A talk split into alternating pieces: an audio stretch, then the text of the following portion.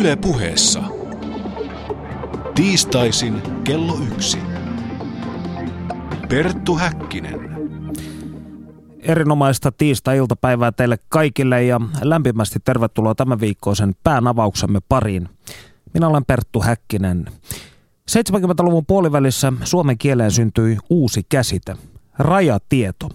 Toisille kansalaisille kyseinen termi on sitten edustanut kangistuneen tieteellisen ajattelun ylittämistä, toisille puolestaan säädytöntä höpinää ja huuhaata. Mutta kuten niin usein maailmassa, löytyykö totuus sittenkin jostakin kahden äärinavan välimaastosta? Aiheesta kanssani keskustelemassa suomalaisen rajatiedon ikoni Tapani Koivula. Lämpimästi tervetuloa lähetykseen. Kiitoksia. Jos lähdetään aivan käsitemäärittelystä ja perusasioista liikenteeseen, niin mi- mitä ra- rajatieto on ja miten sinä sen määrittelet? Olin itse tätä sanaa synnyttämässä ja se silloin vaikutti parhaalta mahdolliselta. Siinä oli saksalainen sana, sana oli yhtenä lähtökohtana, mutta se on niin kuin rajalla kulkemista monessa asiassa tieteen ja, ja kokemusperäisen tiedon välillä. Se on myös, voi sanoa, elämän ja kuoleman välillä.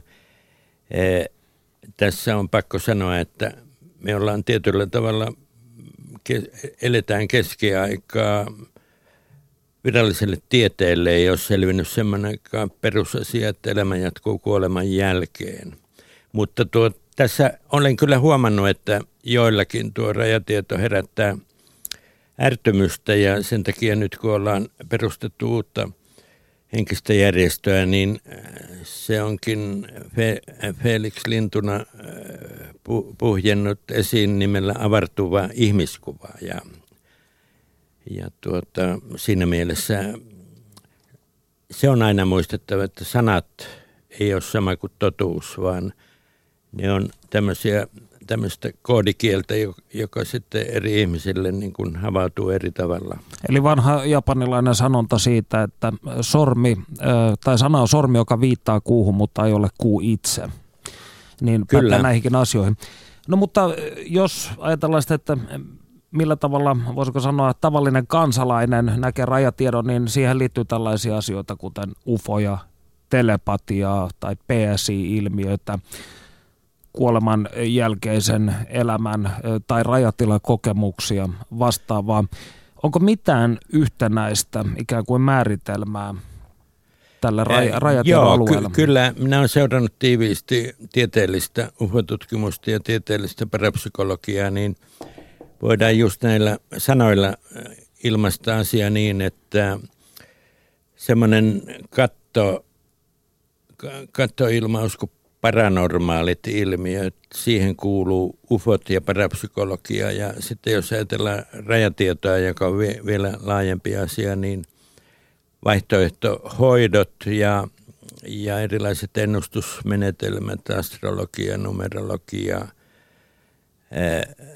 Se on sitten, siinä on mielenkiintoinen raja, milloin tieteellinen tutkija niin kun alkaa nikotella. Se on juuri tuo henkimaailman raja. Esimerkiksi kumitusilmiöissä, jotka nekin on, osa on todellisia, niin usein kansainväliset tiedemiehet käyttää ilmausta poltergeist, kun me Suomessa tuttavallisesti puhutaan kumituksista ja aaveista ja haamuista. Rakkaalla lapsella on monta nimeä. Eli voisi sanoa toisin sanoen, ne asiat, mitä rajatiedon piirissä tutkitaan, kuuluvat tähän, jotka yleisesti kognitiivisessa mielessä ö, kuuluvat tähän ag- ö, asioihin, joista monet ovat niin sanotusti agnostisia. Ikään kuin ihmiset sanovat, saattaa olla tai sitten ei. Ja nämä Joo. ovat niitä asioita, joita aivan, rajatiedon piirissä tutkitaan. Aivan kuinka minä tulin tähän piiriin, niin mulla oli ollut semmoinen ahdistava lapsuus lestadiolaisessa perheessä. Ja kuitenkin olin sieltä saanut niin kuin aakkoset, esimerkiksi rehellisyys, totuutta pitää lähestyä rehellisy- rehellisesti, että kun tuo uskonnollisen lahkon ahdistus oli liian kova, niin sitten irtauduin siitä ja onneksi silloin Oulussa oli, oli äh, joukko vapaita totuuden tutkijoita ja heidän seurassaan on koko ajan tuntenut, että koko ajan päässyt yhä ylemmäs ja mutta se kriittisyys, se on ehdottomasti ja, Ja semmoinen asia kuin arviointikyky, sitä pitää kehittää rehellisy- rehelliseltä pohjalta. Omatuntokaan ei ole yhtä, yhtä tuota, hyvä, koska se on usein aivopesun tulosta. No, kuten mainitsit, olet seurannut kenttää ja ollut siinä aktiivisena toimijana kuusikymmentäluvulta lähtien, niin millaisia olivat nuo kuusikymmentäluvun vuodet? Mihin silloin keskityttiin? No, senkin vielä voin kertoa, että mulle avautui tämä laajempi maailmankaikkeus, kun erehdyin menemään vapaaehtoisena armeijaan Sodankylään. Ja sitten kun olin uran huipulla alikersanttina tuntureita valtaamassa, niin yöllä kasarmi oli alikersanttien halussa, koska kunnon upseerit halusi nukkua yöllä, niin ilmestyi tämmöinen ihmemies kuin Reima Kampman. Ja, ja hän oli jo nuorena, hän oli lapsesta lähtien kokenut parapsyykkisiä ilmiöitä ja erinomainen hypnotisoija.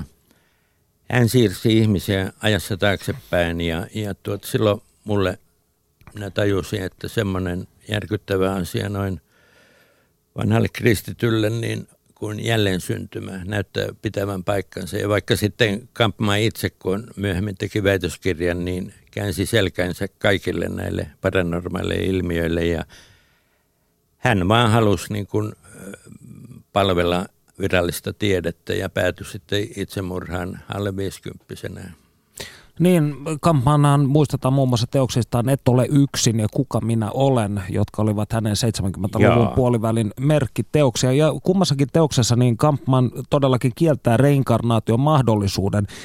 Ja viittasi tässä hänen itsemurhansa vuonna yhdeksänkymmentäkaksi A- muistaakseni. Aivan oikein. Olet selvästi asiantuntija. Olen harrastellut okay. silloin tällöin. Joo. Niin uskotko, että jos nyt lähdemme psykologisoimaan, niin jonkinnäköinen identiteettikriisi oli myös se, mikä vei Kampmanin ennenaikaiseen hautaansa? Itse asiassa mulla on, minä en ole niin herkkä, kuten esimerkiksi vaimoni Anneli Sjöstedt, joka on tässä talossa toiminut pitkään T V-ohjaajana, niin, niin tuota... Mulla on ollut semmoinen herkkyys kokea merkittäviä sattumia. Uskonnollisesti niitä voi kutsua johdatukseksi. Esimerkiksi Jung oli niistä kiinnostunut, koska itse koki niitä. Niin minä olen huomannut, että mua on johdatettu tärkeiden ihmisten ja kirjojen luoja. Ja oikeastaan sen jälkeen, kun irtauduin tuosta lestadiolaisuudesta, niin on vaan pitänyt sanoa kyllä ja vähän rohkeutta, koska tässäkin talossa niin on jo suurta rohkeutta se, että toimittajat edes uskaltaa tehdä ohjelmia. Nimittäin naurualaiseksi joutumisen pelko on niin valtava.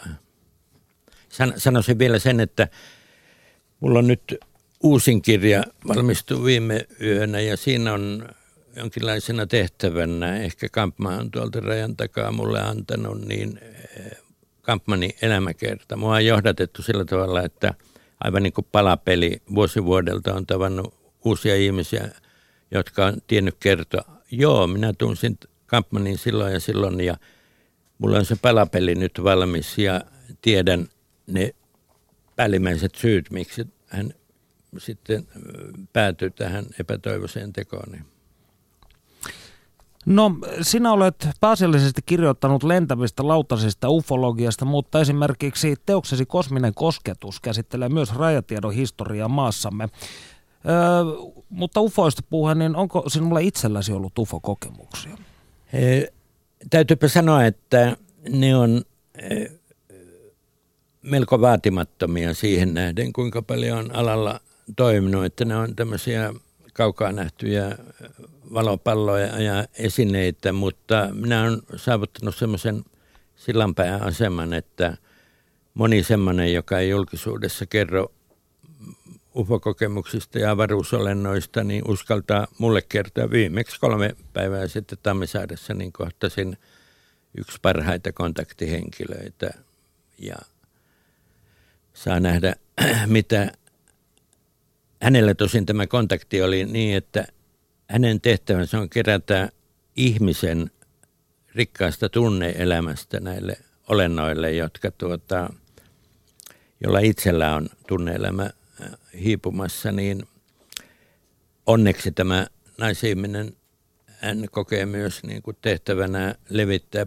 positiivisuutta ja, ja auttaa afrikkalaisiakin ja, ja tuo rakkauden sanoman levittäminen, joka munkin mielestä on tärkein. Siinä on vain koko ajan muistettava, että meidän yhteiskunta on, ja media on niin kuin juuttunut tuon seksuaaliseen rakkauteen, joka se on vain osa tätä laajempaa ilmiötä. No tuhatyhdeksänsataakahdeksankymmentäkahdeksan sinä julkaistiin ties kuuluisemmat teoksesi U F Ojen kosminen viesti. Niin mikä tämä viesti on tarkkaan ottaen, niin onko se muuttunut mielestäsi viimeisen kaksikymmentäkuusi vuoden aikana? Kyllä se on säilynyt, se vaan, että miten se on avautunut eri ihmisille. Se on, voisi sanoa, että jos yksityiskohtia haluaa kertoa, niin U F Ojen määrä lisääntyi toisen maailmansodan jälkeen esimerkiksi sen takia, että silloin ihminen saavutti semmoiset aseet, jotka uhkaa myös lähiavaruutta. Siihen asti niin avaruusolennot katsoi, että nämä nyt on niin kehittymättömiä, että sielläpähän tappavat miekoilla ja tykeillä toisiaan. Eli heidän mukaansa kaikenlainen radioaktiivisuus on semmoinen leikkikenttä, josta ihmisen pitäisi olla sivussa. Minä itse teen väitöskirjaa ekologisesta rakentamisesta ja olen perehtynyt energiamuotoihin, niin mulle on selvinnyt oikeastaan puoli vuotta sitten, että semmoinen kuin biovoimala on meidän oloissa loputon energian lähde, että leikkiminen ydinvoimaloilla on täysin tarpeetonta, mutta tämä nainen kolme päivää sitten niin kertoi, että avaruusolennot on sanonut, että tällä hetkellä kaikkein vaarallisin tutkimuskohde on niin sanottu antimateria. Sillä saadaan kymmenen kertaa pahemmat tuhot kuin ydinvoimalla. No, ö- viittasit tässä aiemmin muun muassa tällaisen rationaalisuuden vaateeseen ja ikään kuin sisäisen ö, rehellisyyden ja voisiko sanoa episteemisen hygienian ajatukseen. Niin psykologian tohtori Annika Svedholmin mukaan yliluonnolliseen uskominen ei ole universaalia, vaan ominaista henkilöillä, joilla on analyyttisen ajattelun sijaan vahva usko intuitioon ja niin sanottu heikompi kognitiivinen inhibitio. Eli tämä ei siis ikään kuin pääse estämään intuition toimintaa. Ja Svedholmin mukaan tutkimukset osoittavat, ettei tämä ole siis yhteydessä älykkyyteen eikä koulutuskaan selitä asiaa tyhjentävästi. Koulutetut ihmiset saattavat uskoa vaikkapa telepatiaan ja vastaavasti matalammin koulutettujen joukosta löytyy täyskeptikkoja. Suomalaisistakin pelkästään kristinusko Jumalaan uskoo kaksikymmentäseitsemän prosenttia. Niin kuinka analyyttisena sinä pidät keskivertoa rajatietoharrastajaa? Niitä on todellakin laidasta laitaan ja, laita, ja tällä hetkellä on äh, mulla lähipiirissäkin kasvava joukko tohtoreita ja professoreita, joille on avautunut, heillä, heillä on äh, avautunut nämä henkiset kyvyt ja he on oivaltanut, että ei meidän tarvitse enää niin kuin odottaa viisisataa vuotta, että virallinen tiede keksii semmoisia perusasioita kuin elämä kuoleman jälkeen tai rakkaus, vaan me vo- kokemalla todistusvoimaisesti näitä asioita itse ja tapaamalla ihmisiä, joilla on samanlaisia kokemuksia, niin maailmankuva avartuu mahtavalla tavalla. Nyt on vaan se, että ratkaisevaa on se, että pelkääkö ihminen, onko, onko hänen aivopesty niin kuin tämän yhteiskunnan, jossa aikaisemmin kirkko ja sitten nyt virallinen tiede, johon sitten, jonka edessä poliitikotkin pokkuroi, niin onko nämä tahot aivopessy ihmisen niin, että ei uskalla kertoa omista kokemuksista.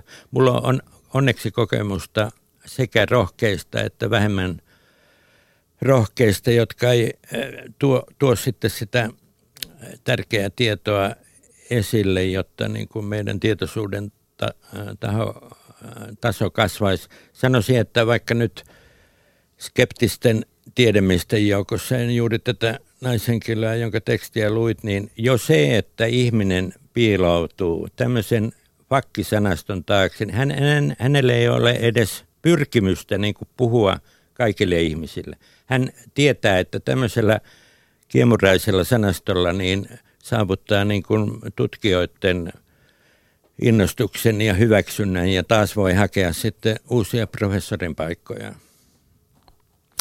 No, tähän väliin voisimme kuunnella, kuinka lentävä reporterimme Panu Hietaneva vietti aikaa viime viikonloppuna yli kolmekymmentä kertaa Helsingissä järjestetyillä hengen ja tiedon messuilla. Ensimmäisenä suve, ö, sukellamme numerologian saloihin. Osallistu lähetykseen Shoutboxissa. yle piste fi kautta puhe. Minä olen saapunut nyt tänne Helsingin suomalaiselle yhteiskoululle, jossa järjestetään tällä viikon loppuna vuotuinen hengen ja tiedon messut niminen tapahtuma. Järjestäjät odottavat tänne jopa viisituhatta rajatiedosta kiinnostunutta kansalaista ja minun seurassani on nyt porvoolainen Annina Kyrklund, joka luennoi täällä numerologiasta. Oikein hyvää päivää, Annina. Mistä tässä numerologiassa on pohjimmiltaan kyse? Ja numerologiassa on oikeastaan kyse siitä, että kun universumissa kaikki värähtelee ja se, se on ihan mitattavissa, että jokainen niin kuin olemuksena ilmaisee jotakin tiettyä värähdettä, että se värähteen laatu ilmaisee sitä, että kuka, kuka ja mikä ilmiö on kyseessä. Ja yksi tapa mitata sitä on numerologia ihmisten kohdalla ja esimerkiksi myös yritysten kohdalla. Eli siellä voidaan syntymäajasta ja nimestä, niin sieltä voidaan kertoa sen ihmisen elämästä, kuka hän on sieluna ja minkälaisia haasteita hänellä on elämässä, minkälaisia oppitunteja hän on valinnut. Ja, ja tota, myös sitten mitä ajoituksia kannattaa miettiä ja, ja tota, myös, että miten häntä mahdollisesti pystytään auttamaan. Kuinka sinusta sitten tuli tämän numerologian asiantuntija ja opettaja?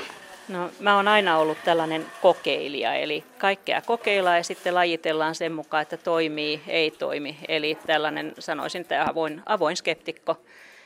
Ja, ja tota, niin sitten vuonna yhdeksänkymmentäkaksi mä olin San Franciscossa ja kuulin silloin Gladys Lobosin esitelmän numerologiasta. Ja siihen aikaan mulla oli aika paha terveysongelma ja kokeilin sitten numerologiaa. Eli Gladys Lobos on kehittänyt tai tutkinut tätä järjestelmää sillä tavalla, että mitä tapahtuu ihmisen elämässä silloin, kun hän vaihtaa nimeä. Eli millä tavalla elämä muuttuu.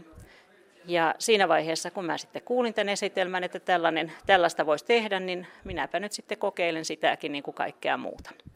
Ja sitten meni kaksi ja puoli viikkoa.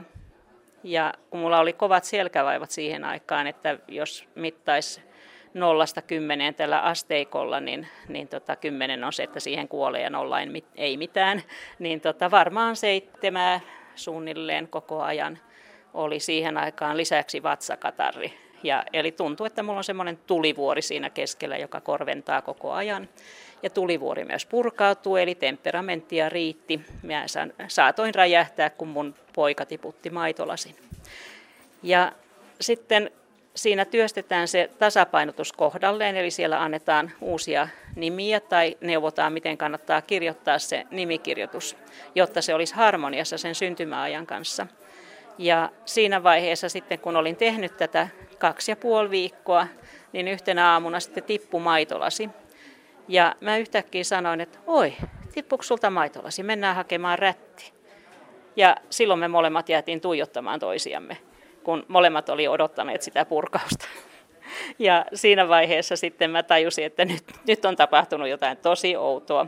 Ja sitten mä rupesin, sitten vasta mä huomasin, että herra jesta, että ne kivut, niin se vatsakatari oli kokonaan poissa ja selkä oli tippunut se seitsemästä ykköseen, eli mä tiesin sen kohdan, missä se kipu niin kuin oli ollut, mutta se oli vain tuntemus, että ahaa, täällä on tämä, tämä kohta, missä se oli. Vaihdoitko sinä siis nimeäsi tuolloin yhdeksänkymmentäluvulla, kun nämä selkäkivut helpottivat? En, sillänsä en vaihtanut, vaan sinne tuli lisää nimiä. Eli sillä tavalla niin mikään nimi ei koskaan tipu pois ja sitä ei tarvitse virallisesti rekisteröidä sitä tasapainotusta. Se tärkein juttu on se, että sen opettelee itse, eli työstää sen sinne niin kuin omaan energiakenttäänsä toimivaksi. Tietää kuka on.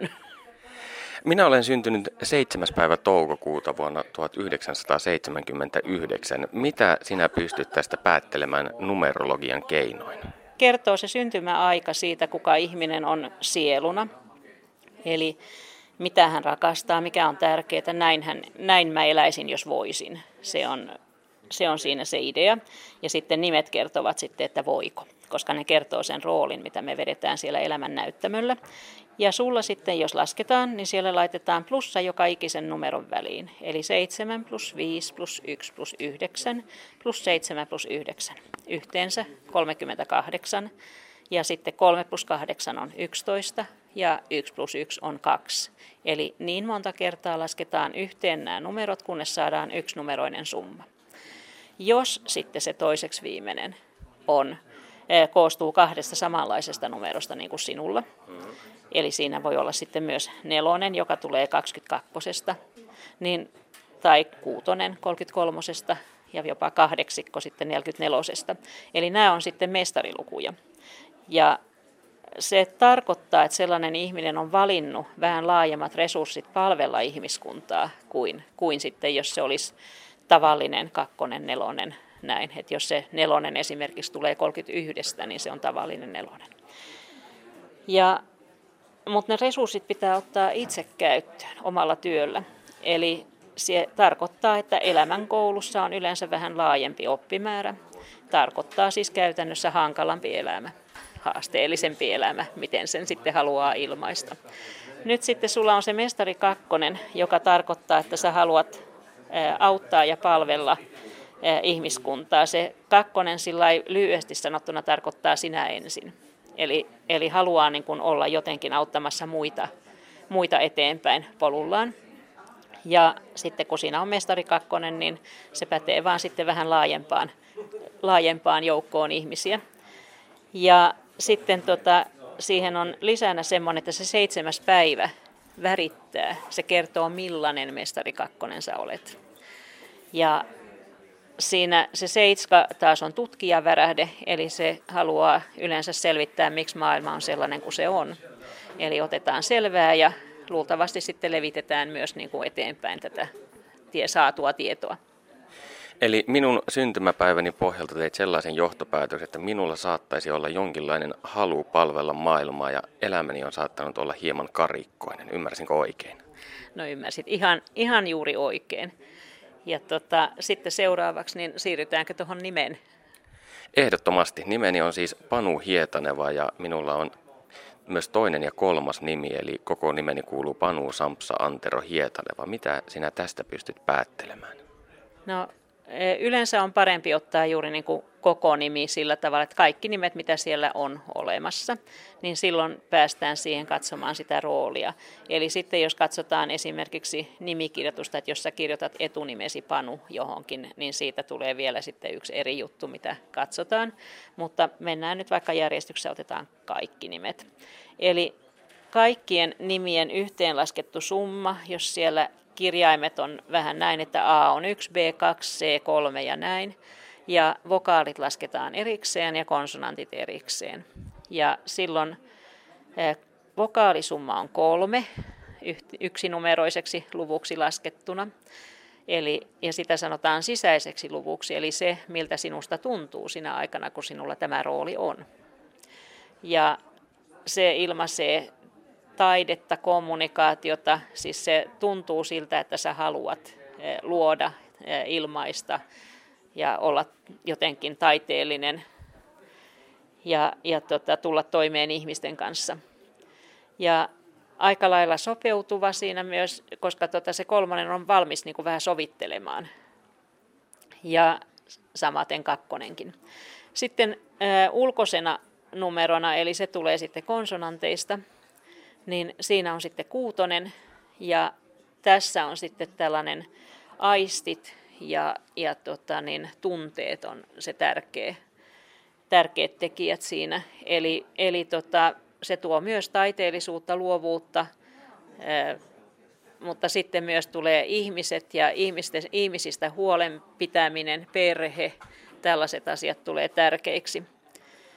Joten tässä on nyt oikeastaan jo kaksi taiteellistakin värähdettä ja sitten niiden summa on yhdeksän, joka on se kolmas taiteellinen värähde. Tätä kolme kuusi yhdeksän sanotaankin taiteen trilogiaksi sen takia.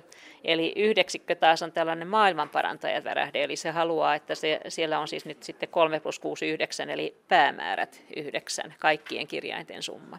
Niin tämä yhdeksikkö on maailmanparantajan värähde, joka haluaa auttaa eh, ihmiskuntaa jotenkin ja tehdä maailmasta paremman ja, ja kauniimman paikan kaikille. Eli siinä voi olla silloin taide, mutta myös sitten niin kuin ihan palvelu, tällainen e, sosiaaliala, tai sitten voi olla opetus tai, tai tiedon levittäminen tai näin.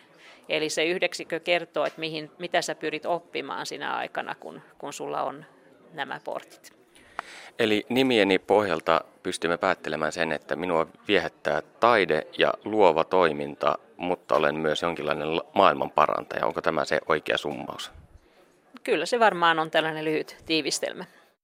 Ja kiitos Panu Hietanevalle. On mukava kuulla, että taustatoimittajamme lentävä reporter, reporterimme on eräänlainen taiteellisilla lahjoilla siunattu versio Gandhista.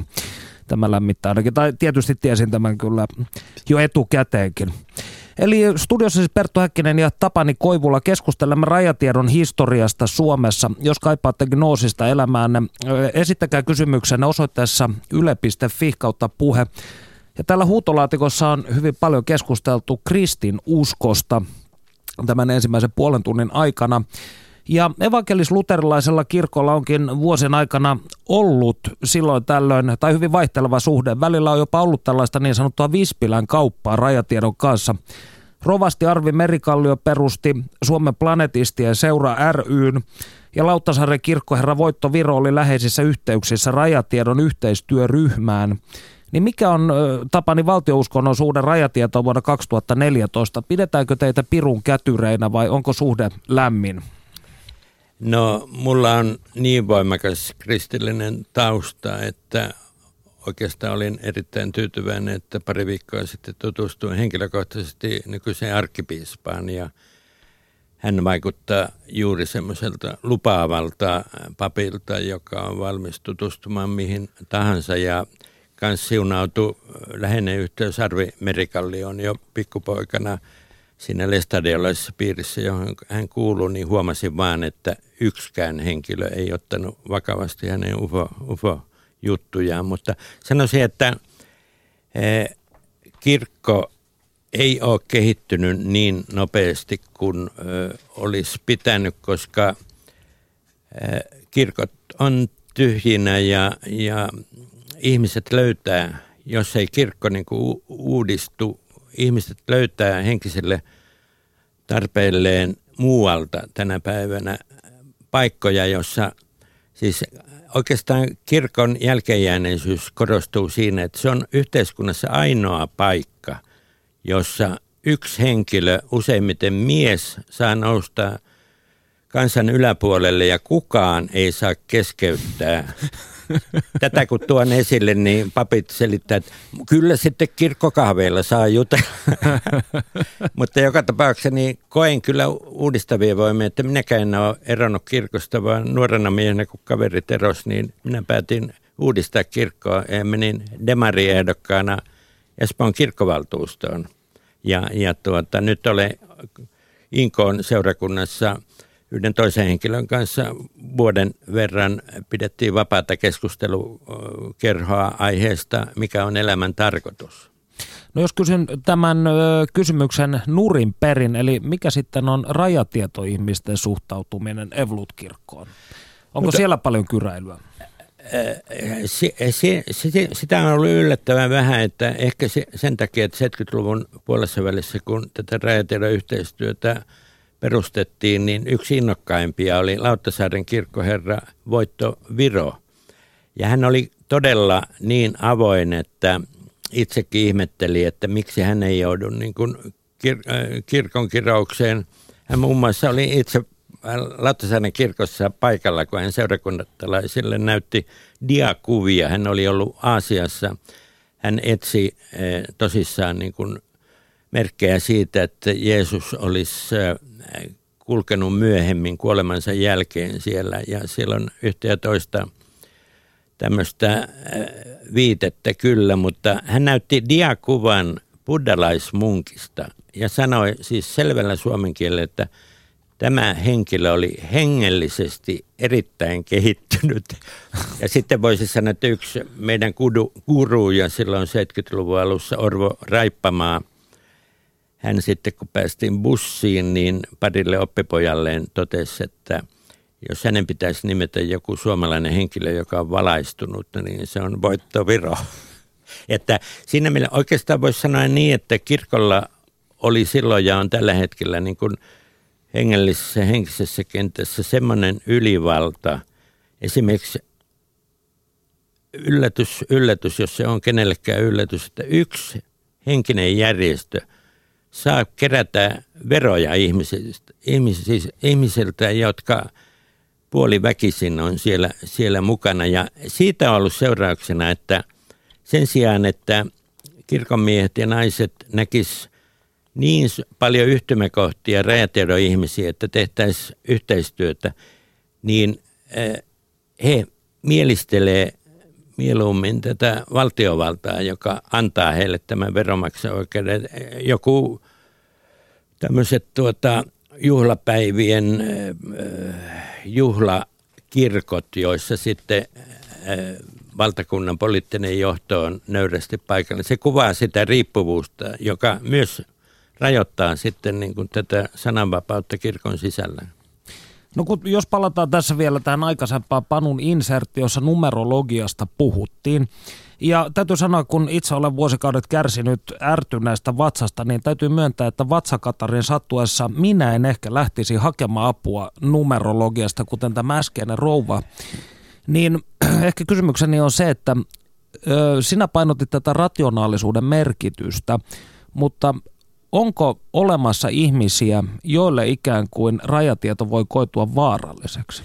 Kyllä, minä olen harvinaisen hyvin perehtynyt erilaisiin näkijöihin ja ennustajiin ja sanoisin, että ei missään tapauksessa pidä mennä jostain iltasanomasta, iltasanomissa pikkuilmoitus, jossa selvänäkijä tarjoilee palveluitaan, vaan aivan voin tässä sanoa, että entinen yleisradiolainen Pirkko Laakso on aivan loistava astrologi tuolla haastatteluihmisen kotipuolessa Porvoossa ja esimerkiksi se vaimani kanssa niin vuosittain tilataan häneltä, häneltä niin kuin luenta ja ne on niin paikalleen osuvia, että tuo ei voi muuta kuin ihmetellä ja mulla on semmoinen kriittisenä parapsykologian tutkijana ja rajatiedon tutkijana on semmoinen voimakas tieto siitä, että kaikenlaiset tämmöiset menetelmät on, saattaa olla niin kuin keskittymiskohteita, jossa se näkijän parapsykkinen herkkyys tulee esille. Samanlaisia on joku voi nauraa, mutta kristallipallot ja, ja, ja tuota, jopa kahvinporot. Ei se väline ole oleellinen. Esimerkiksi varvulla ja heilurilla voi saada vastauksia ohi kaikkien tie, tieteellisten väitteiden, jos se henkilö itse on, on herkkä. Ja siinä sitten mullakin on tuo maailmankuva avartunut tuonne henkimaailmaan ja avaruusolentoihin. Väitän tässä syvällä rintaäänellä, että tässä studiossa on muutama auttava henki ja avaruusolento meidän ympärillä ja, ja tuota, niihin voi luottaa. Ja tuo vanha kirkon menetelmä eli rukoilla tai jos tuntee vastenmielisyyttä kirkkoa ja uskontoja kohtaan, niin kannattaa kokeilla aivan pyyntöä mielessä pyytää. Siinä on se idea, avaruusolennot on kertonut, että meillä on yksi, voi sanoa, pyhä ominaisuus ihmisille. Meille on annettu vapaa tahto. Ja sitä ei saa mitkään tahot niin kuin loukata, ainakaan henkisemmät tasot, mutta kun ihminen pyytää tai rukoilee, niin se on merkki siitä, että meitä saa auttaa. Ja tätä kannattaa kokeilla. Ei, ei kannata väitellä mistään rituaalista. Kirkot ja monet rajatiedon järjestötkin on niin täynnä rituaaleja, jotka voisi sanoa, että korkeintaan niistä on se hyöty, että sanotaan nyt ortodoksikirkko, niin ensimmäisen kerran kun menin tuonne Valamoon, niin yhtäkkiä oivalsin, että ortodoksien musiikki on aivan upeata meditaatiomusiikkia. Että tuota vapaata tahtoa kannattaa jokaisen käyttää, varsinkin kun eletään maapallon vapaimmalla alueella Pohjoismaissa, niin tuota, se on kyllä aika pelottava kans tuo vapaa tahto, koska sitä voidaan käyttää väärin. Ja nyt on tietoa, että ihmiskunta on käyttänyt vapaata tahtoa väärin ja me ollaan totaalisen tuhon partaalla. Mut, mutta toisin sanoen se, mitä sinä sanot, eli jokaisella on halutessaan putki auki niin sanotusti. Kyllä. No niin, ja tässä vaiheessa toimittaja Hietaneva jatkaa Odysseiaansa hengen ja tiedon messuilla. Minun retkeni rajatiedon maailmaan jatkuu nyt hengen ja tiedon messuilla ja löysin tuosta sisäänkäynnin kupeesta Skepsis ry:n messupisteen ja sieltä haastateltavaksi Ville Aarnikon. Miksi skeptikot ovat mukana hengen ja tiedon messuilla? Oletteko te täällä tekemässä lähetystyötä? Osaltaan näinkin, mutta myös haluamme tutustua uusiin ajatuksiin, pidämme mielen avoinna ja sitten yritämme soveltaa tieteellistä metodologiaa ja näkemystä näihin väitteisiin ja ajatuksiin. Oletko huomannut jonkinlaisia muutoksia tässä rajatiedon maailmassa, että ikään kuin erilaiset asiat korostuisivat tänä vuonna verrattuna menneisiin vuosiin? Ei mun mielestä, että aika paljon samanlaista. Että kyllä siinä on näitä tota, niin, niin New Age-asioita ja sitten on hieman U F O-asioita ja kummitusasioita ja kristalliasioita ja erilaisia energiakenttiä ja hoitoja ja tämmöisiä. Kyllä ne toistuu, on toistunut vuosien varrella ihan jatkuvasti, että ei ole mitään suurta muutosta mun mielestä tapahtunut. Kuinka ihmiset yleensä ottaen suhtautuvat teihin? No täytyy ilolla sanoa, että kyllä melkein kaikki sanoo, että on kiva, että ootte täällä. Että pystyy heittämään semmoista avointa dialogia ja rakentavaa dialogia, jos sille päälle sattuu. Että me ollaan sitä varten täällä. Annetaan tieteellinen näkökulma näihin asioihin. Voiko tästä vetää sen johtopäätöksen, että rajatietoa harrastavat ihmiset ovat kuitenkin melko avoimia, jos he eivät tuomitse teitä? No toivottavasti näin voi tehdä. Että niin mä itse haluaisin ajatella, että voidaan, voidaan argumentteja vaihtaa avoimesti ja hyvässä rakentavassa hengessä. Mutta se täytyy sanoa, että aika usein on kyllä semmoisia ennakkoluuloja olemassa. Mutta sitä vartenkin ollaan täällä, että voidaan vähän murtaa niitä, että me ei olla negatiivisia eikä me olla... Me ei tuomita etukäteen, vaan me ollaan kiinnostuneita väitteeseen, mutta me kohdellaan kaikkia väitteitä tavallaan samoilla tieteellisillä kriteereillä. Eli jos joku sanoo, että hän on saanut ajatuksia tai levitoida, niin me otetaan, meitä kiinnostaa pitääkö se paikkaansa parhaan ymmärryksen mukaan ja kohdellaan sitä samoin kriteerein kuin vaikka evoluutiota tai suhteellisuusteoriaa. Järjestäjät ovat etukäteen ilmoittaneet, että he odottavat paikalle jopa viittä tuhatta kävijää. Millaisia ajatuksia tämä herättää vannoutuneessa skeptikossa? Oletko huolissasi ihmisten henkisestä tilasta? En ehkä henkisestä tilasta niinkään, että se nyt varmaan on aika... No en osaa siihen ottaa kantaa, mutta tota, musta näyttää, että on nyt vähän vähemmän ollut porukkaa kuin viime vuosina. Että otetaan se skepsiksen piikkiin ilomielin. Me elämme vuonna kaksituhattaneljätoista maailmassa, jossa tieteen rooli on korostunut, mutta onko sinulla mitään näkemystä siihen, että miksi rajatieto kuitenkin kiehtoo ihmisiä? Kyllä siinä on vähän varmaan tämmöistä ihan niin kuin pohjimmaista ihmis, ihmisluonnon kanssa kysymyksiä ja sitten siitä, että halutaan helposti ymmärrettäviä vastauksia, mitkä sitten saattaa vaikuttaa kuitenkin semmoisilta sen verran jotenkin tieteellisiltä se jargoni tai se kieli, mitä käytetään, että se vaikuttaa sitten semmoiselta tieteelliseltä, mitä se ei sitten oikeasti kuitenkaan ole, mutta että halutaan semmoisia selkeitä vastauksia vaikka omiin ongelmiin. Luulisin, että se vetoo tosi moneen ihmiseen. Onko tässä ajassa jotain, mikä houkuttelee ihmisiä erityisesti rajatiedon maailmaan? Olen itse sitä mieltä, että näin voi olla kyllä. Että haetaan sitten, tota, niin kun on kiireinen elämä ja paljon stressiä ja muuta, niin jo se, että sä pääset niin kun johonkin omaan asiaan uppoutumaan tai sitten vaikka ekaa kertaa elämässä kunnolla itse tutkiskelua harrastelemaan, niin sanoisin, että siitä on monille ihmisille hyötyä. Mutta ongelmat tulee ehkä vähän siinä sitten, että jos siihen liitetään semmoista... Niin kun vähän semmoista ei-tieteellistä ja ei mitenkään hyvin perusteltavaa ajattelumallia mukaan, niin se voi siitä sitten johtaa semmoisia asioita, kun se tavallaan se raja, millä uskotaan asioita todeksi, mata- mataloituu, niin silloin siihen voi päästä vaarallisia ajatuksia mukaan. Minä olen muutaman tunnin ajan nyt perehtynyt täällä erinäisiin rajatietoon liittyviin asioihin ja olen laittanut merkille sen, että ihmiset ovat varsin hyvällä fiiliksellä liikenteessä ja onhan se totta, että on tämä ainakin terveellisempi tapa viettää sunnuntaipäivää kuin istua tuolla kolmosolut kuppilassa.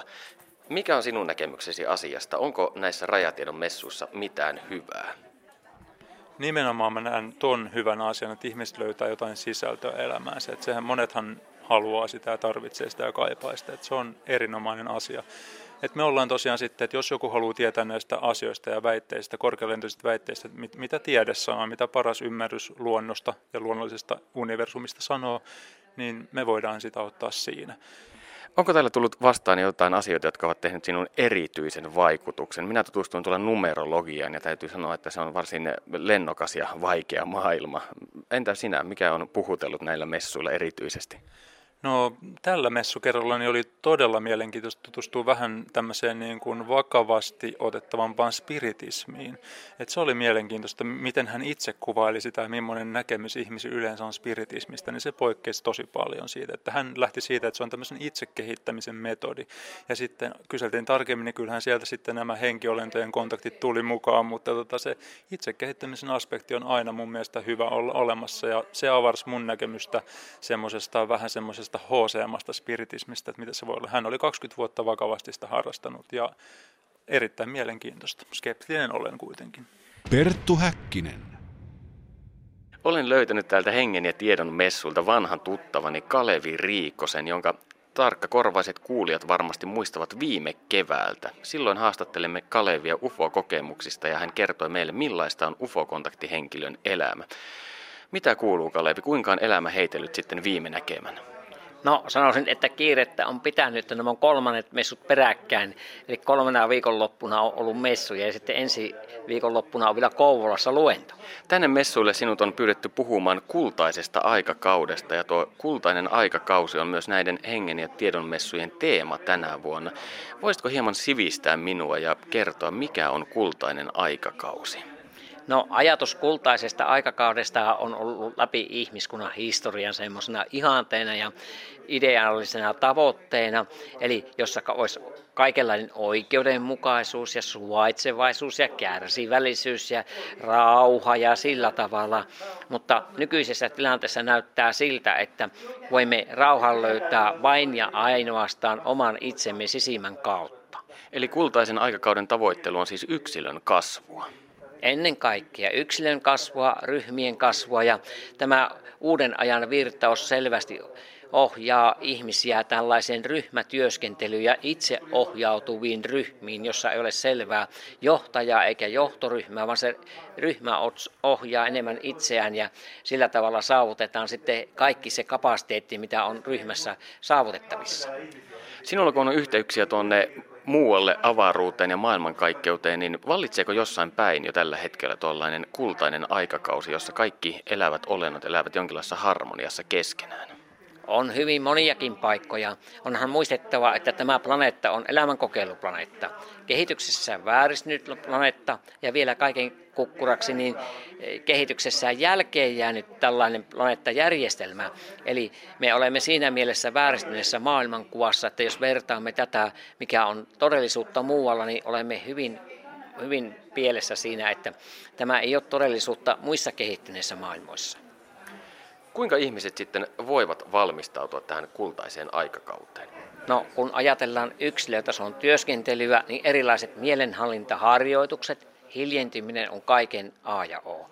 Nykyajan stressissä ja kaikenlaisessa kiireessä elävälle ihmiselle niin pitäisi löytyä edes hetken aikaa, muutama minuutti vaikka hiljentää mielensä, ajatuksensa, tunteensa ja sitä kautta sitten luodaan vahvempi yhteys sisäiseen ohjaukseen, yliminään, niin kuin tätä termiä monet käyttää. Antaisitko minulle tämmöisiä ihan konkreettisia vinkkejä, kuinka minä voisin muuttaa tätä elämäni siihen suuntaan, että tavoittaisin tämän kultaisen aikakauden henkisen tilan?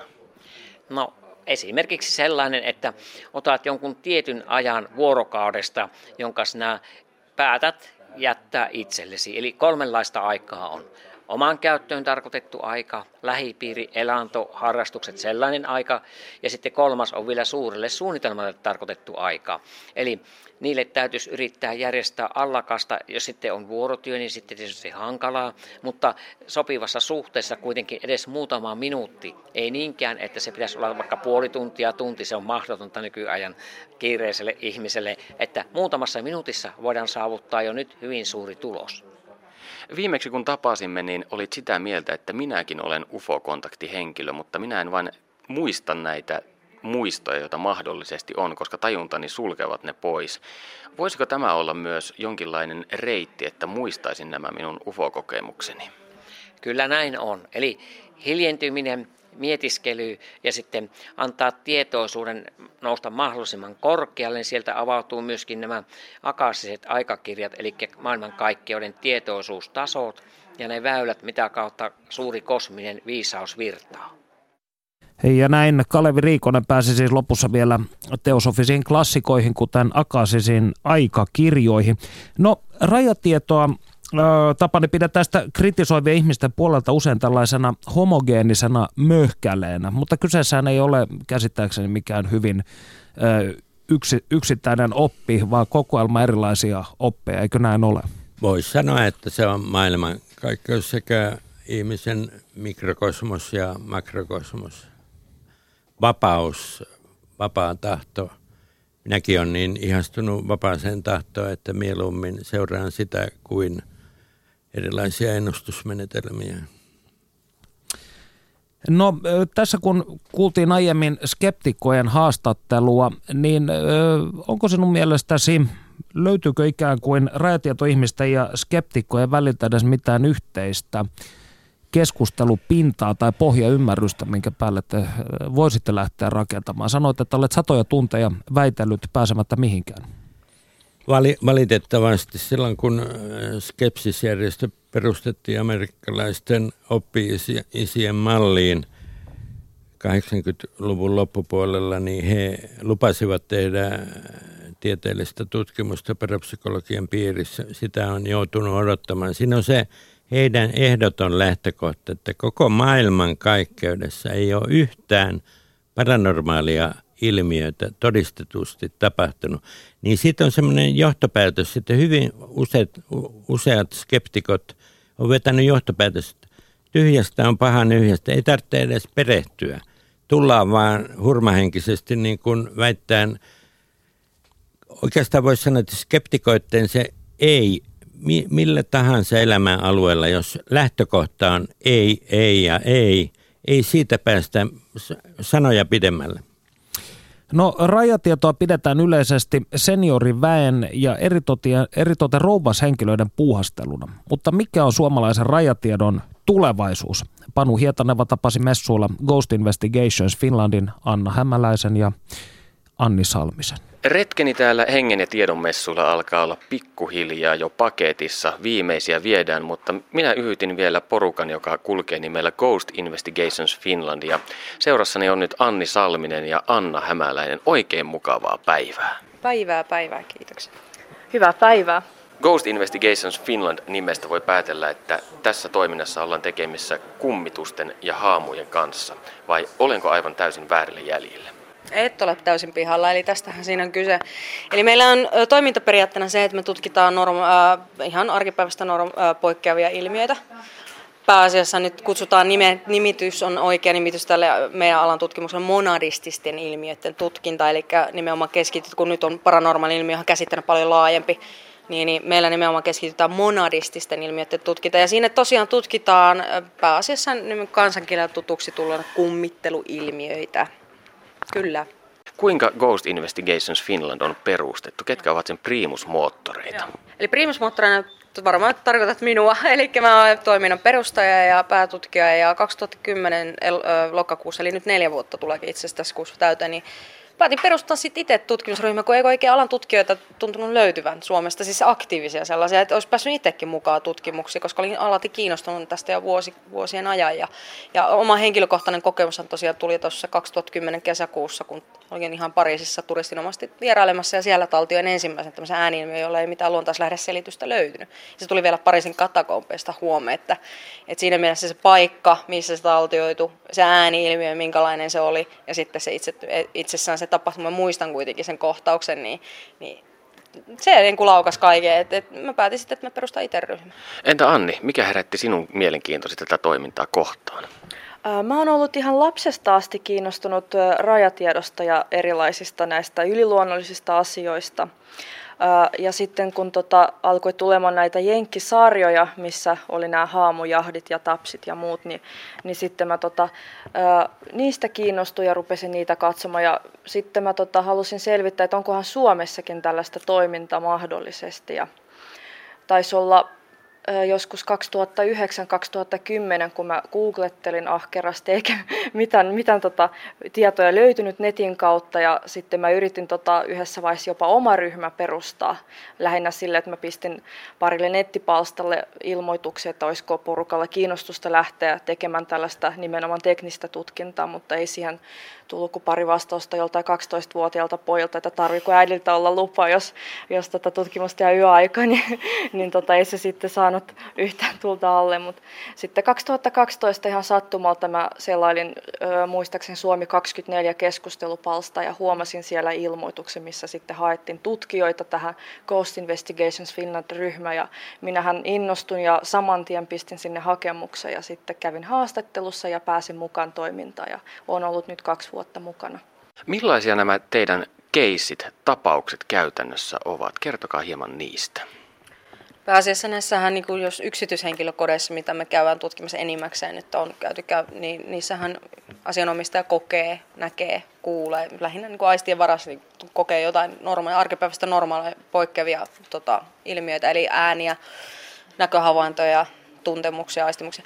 Ää, niitähän me pyritään sit tietysti selvittämään tieteellisiä metodeja, niin kuin me, meidän tämä toimintaperiaate pohjautuu, eli, eli meidän teknisten laitteiden kanssa selvittämään. Ensisijaisestihan me pyritään selvittämään se luontaislähdeselitys. Yleensä niille löytyy luontainen lähde ihan näille ilmiöille, äänille pääasiassa, mitkä on ihan konkreettisia. Ja, ja, ja sen jälkeen sitten tietysti, niin kun, jos niille ei löydy, niin sittenhän se on se ilmiö, mitä mekin juuri nimenomaan yritetään sitten saada selville, että onko semmoisia olemassa. Historiallisesti mielenkiintoisessa kohtaa, niissähän on jo itsessään, saattaa olla vuosisatojen ajaa ollut jo kertomuksia, jotka sitten niin kuin jo nettipalstoilla muualla niin kuin ihmiset kovasti kertoo. Ja aika usein meitä lähestytäänkin sillä lailla, että hei, ootko kuullut, että täällä ja täällä tämmöisessä hienossa kartanossa kummittelee ja dididididi. Ja nämä kertomukset on vähän riippuen siitä kertomuksesta, mutta jos ne on aika paljon ihmiset toistaa sitä samaa kertomaa, niin sitten, kyllä me niihin tartutaan ja lähestytään. Yleensä niissä tapauksissa me lähestytään sitten tätä historiallisesti mielenkiinnosta kohdetta enemmän kuin, että hei, lähestyy meitä. Te käytätte toiminnassanne teknisiä apuvälineitä, muun muassa kameroita ja samanlaista digitaalista tallennuslaitetta, jolla minä tällä hetkellä nauhoitan tätä meidän keskusteluamme. Olen myös kuullut, että te käytätte niin kutsuttuja syöttejä. Voidaanko esimerkiksi viskipullolla houkutella paikalle kummitus, joka pitää juopottelusta? Kyllä ehdottomasti näin voi käydä, ja muut ryhmät ovat tehneet tällaisia kokeita, että jos on ollut, siis nimenomaan mä muistan, että on kuullut tällaisesta, kun on ollut vanha mies, niin sillä on just jotain viskin tapaista laitettu, tai sitten vaikka jos, jos epäillä, että se henki, joka siellä on, niin kuuluu vaikka ihmiselle, joka on tapettu ampuen, niin sitten joku luoti tai käsiase voi sitten laukaista tapahtumat sen tapauksessa, että sitten aina niin kuin harkitaan, että mikä voisi olla sellainen esine, mikä mahdollisesti niin kuin saisi sen aktivoitumaan sitten paikan päällä. Te olette jo muutaman vuoden tehnyt tätä toimintaa. Mikä on kaikkein kiinnostavin tapaus, joka on tullut vastaan, jäänyt mieleen erityisesti? Täytyy sanoa ehdottomasti omalla kohdalla ainakin Voipaalan kartano. Toki Suomenlinnakin oli mielenkiintoinen, sieltäkin tehtiin taltioita, että me päästiin jopa niitä suljettuja käytäviä osuuksia, mitä ei kun turistin avulla, tai tuo opa avulla, anteeksi, tuota, turistit pääsee kiertämään, niin me saatiin ihan yksityisluvalla mennä ihan tutkimaan niitä kuitenkin itsenäisesti, niin sieltäkin tuli aika mukavia napauksia, mutta kyllä täytyy sanoa, että Voipala oli ehdottomasti ykkönen, koska sieltä tuli semmoinen, jota itsekin kun on tämmöinen tieteellinen skeptikko pääasiassa, niin, niin sieltä tuli semmoinen ääni, taltiointi saman istunnon aikana kaksi kertaa, joka oli ihan identtinen se ääni, äänen taso ja äänen ääni. Se oli, siis mä en halua nyt edelleenkään johdatella mihinkään, että ihmiset voi käydä kuuntelemassa itse ja todeta sen itse sieltä, mutta se oli niin selkeä. Puhutaan A-luokan E V P:stä silloin, eli E V P:hän on Electronic Voice Phenomena sanasta, eli tarkoittaa I T K on se suomalainen nimi, instrumentaalinen transkommunikaatio, eli siinä käytetään apuvälineenä tämmöistä äänitallenninta, johon sitten se tämmöinen matalataajuuksinen kuuloalueen alapuolelle yleensä sijoittuva ääni taltioituu. Ja, tota, ja, ja se voipala oli kyllä niin... Se oli niin, siis se oli niin selkeä, että, että se ei jättänyt mitään kyllä niin kuin enää niin kuin arveluvaraa, että olisiko voinut olla jotain, vaan kyllä se oli ihan selkeätä puhetta. Mitä tuo ääni sanoi? Mä en mielellään halusi johdatella, koska kun sä sanot ihmiselle jotain, niin totta kai sä kuulet sen sitten niin. Et, et mieluummin mä haluaisin antaa asiakkaiden itseensä päätellä, mitä se sanoo. No kerro minulle, mistä minä voin kuunnella näitä ääninäytteitä. Eh, eli me ollaan Facebookissa ihan Ghost Investigations Finland -nimellä ja sitten ollaan myös YouTubessa, eli jommasta kummasta. Et Facebookia me pidetään tällaisena meidän pääsivuna, että sinne laitetaan yleensä ensimmäisenä nämä tutkimustulokset, ja mehän tota, laitetaan ainoastaan sellaiset tutkimustulokset ö, ilmoille, mistä asiakas on antanut nimenomaan luvan, että ne saa julkaista. Ja sitten nämä historialliset paikat, tietysti no niistä yleensä niin kuin annetaan lupa, mutta yksityishenkilöistä, että vaikka meillä ei ole siellä niin aktiivista toimintaa ehkä, niin se ei tarkoita, että meillä ei ole aktiivisesti niin kuin näitä tutkimuksia, vaan johtuu nimenomaan siitä, että me pidetään kiinni siitä, että se asiakas tosiaan pysyy anonyyminä. Meillä on vaitiolovelvollisuus sovittu ihan ryhmän, ryhmän kesken, niin, tota, niin laitetaan sitten ihan ne, mitä se asiakas itse haluaa, että me tuodaan muillekin esille. Te olette korostaneet, että te tarkastelette näitä ilmiöitä ja asioita nimenomaan tieteellisten kriteereiden valossa. Onko teillä sitten päivätyössänne tai teidän taustallanne jonkinlainen tiedemaailma? Onko teillä vankka kokemus tämmöisestä tieteen tekemisestä?